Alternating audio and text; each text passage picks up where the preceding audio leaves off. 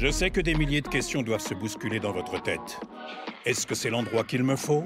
Est-ce que je suis à ma place? Laissez-moi vous assurer que nous voyons quelque chose en vous. Quelque chose que vous ne voyez peut-être pas vous-même, même si vous avez une vision à rayon X. Félicitations et bienvenue à la Godolkin University.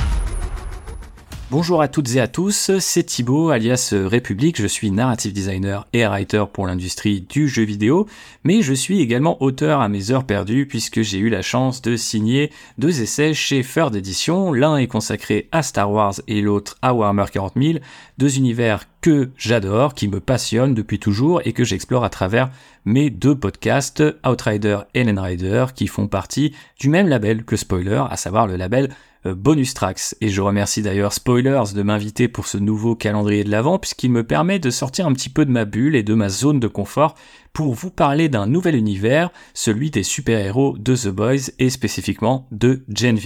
Vous l'aurez peut-être déjà compris, donc Gen V c'est le spin-off de The Boys, il arrive après trois saisons, et donc euh, tout ça est disponible sur Prime Video, et pour vous faire un petit peu le pitch de cette euh, nouvelle série, eh bien on va suivre Marie Moreau, qui est une jeune femme euh, issue de milieux défavorisés, une super-héroïne en devenir, qui va pouvoir rejoindre l'université pour super-héros de Godolkin, dans laquelle elle va être formée à devenir une vigilante, ou à défaut, puisque c'est un peu les deux parcours qui sont proposés par l'établissement, eh bien un outil marketing pour Vote, l'immense corporation qui plane sur tous les personnages de cet univers et qu'on a déjà assez largement exploré dans trois saisons de The Boys. Alors si j'ai voulu vous parler euh, de Gen V, c'est pour deux raisons. Tout d'abord parce que la série prolonge, je trouve, assez habilement l'univers de The Boys et notamment son aspect euh, satirique à mesure que l'univers Marvel euh, s'effondre avec euh, son empire qui, euh, on le voit, commence à avoir pas mal de fêlures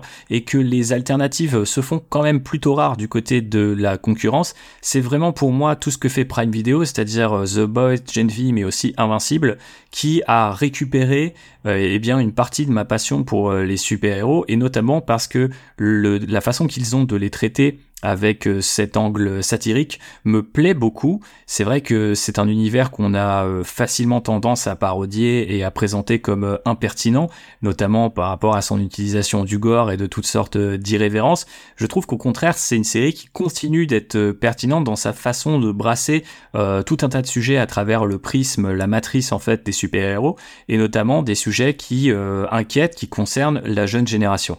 Et c'est d'ailleurs un petit peu la deuxième grande qualité de Gen V, à mon sens, c'est de commencer comme une série euh, étudiante, mais de se poursuivre plutôt comme un thriller Franchement, en regardant les deux premiers épisodes, euh, j'ai eu un petit peu peur au départ. Je me suis dit bon, c'est plutôt bien fait, on retrouve euh, l'univers que j'apprécie, mais euh, je pense que je vais trop vite m'ennuyer, et notamment par rapport à ce côté très adolescent. C'est vrai que encore une fois, hein, on peut considérer que The Boys est un univers assez adolescent, mais là on suit littéralement des adolescents qui rentrent à l'université. Donc j'avais un petit peu peur de ce trop plein d'irrévérence potentielle, et je trouve que la série utilise ça très bien, à très bon escient, surprend un petit peu son spectateur qui lui pense être un petit peu euh, eh ben, embarqué dans un univers qu'il connaît et aussi avec des archétypes, voire même des clichés euh, euh, de la série étudiante qu'il connaît bien. Et puis tout ça évolue petit à petit vers le thriller, par moments vers des, vraies scènes horrifiques ou en tout cas assez terrifiantes dans ce côté un petit peu evil corporation qu'on trouvait déjà dans The Boys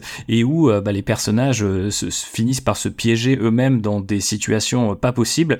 Et j'ai trouvé ça vraiment super intéressant, la façon dont la série changeait en termes de tonalité et où ce changement et comment ce changement pardon impactait tous les personnages pour eh bien des archétypes qu'ils étaient au départ, en faire d'eux de vrais héros au sens de, protagonistes j'ai vraiment notamment beaucoup euh, aimé euh, suivre euh, eh bien Marie, mais aussi Emma et surtout Kate, qui est une sorte de Jean Grey pour ceux qui connaissent les comics Marvel, où vraiment on, a l'impression que les scénaristes s'amusent avec ces personnages-là, utilisent des, clichés et même des intrigues bien connues qu'on a déjà vues soit dans le comics The Boys originel, soit eh bien dans toutes les histoires de super-héros qui l'inspirent en premier lieu. Et je trouve que la façon qui qu'ils ont de brouiller les pistes pour mieux nous surprendre et nous tenir en haleine était assez brillante. Et donc pour ça, et parce que euh, ça poursuit vraiment avec brio l'univers de The Boys, je vous recommande de jeter un œil à Gen V. Vous avez donc une saison à rattraper,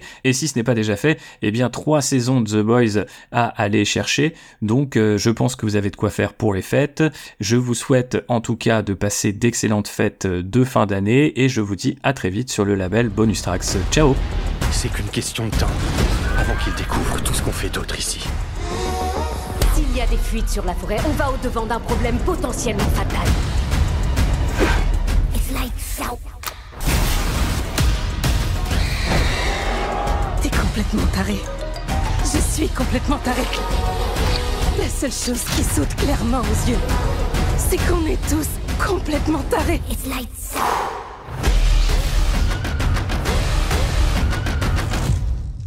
Si Thibaut Claudel s'est fait connaître en tant que plume sur scifantasy.fr et comme créateur de l'Outrider, le podcast des passionnés de l'univers Star Wars sous le pseudonyme de République, à présent c'est en tant qu'auteur qu'il officie. Narrative designer pour différents studios de jeux vidéo, on lui doit notamment Alien Dark Descent et Goldorak le Festin des Loups, il est aussi l'auteur de deux ouvrages chez Third Edition consacrés à ses univers de cœur, Warhammer 40 000 et Star Wars, bien sûr. Découvrez ses ouvrages ainsi que les réseaux sociaux de Thibaut Claudel grâce au lien disponible en description de ce podcast. La série Gen V est quant à elle disponible sur Amazon Prime Video. Bonus. Trax.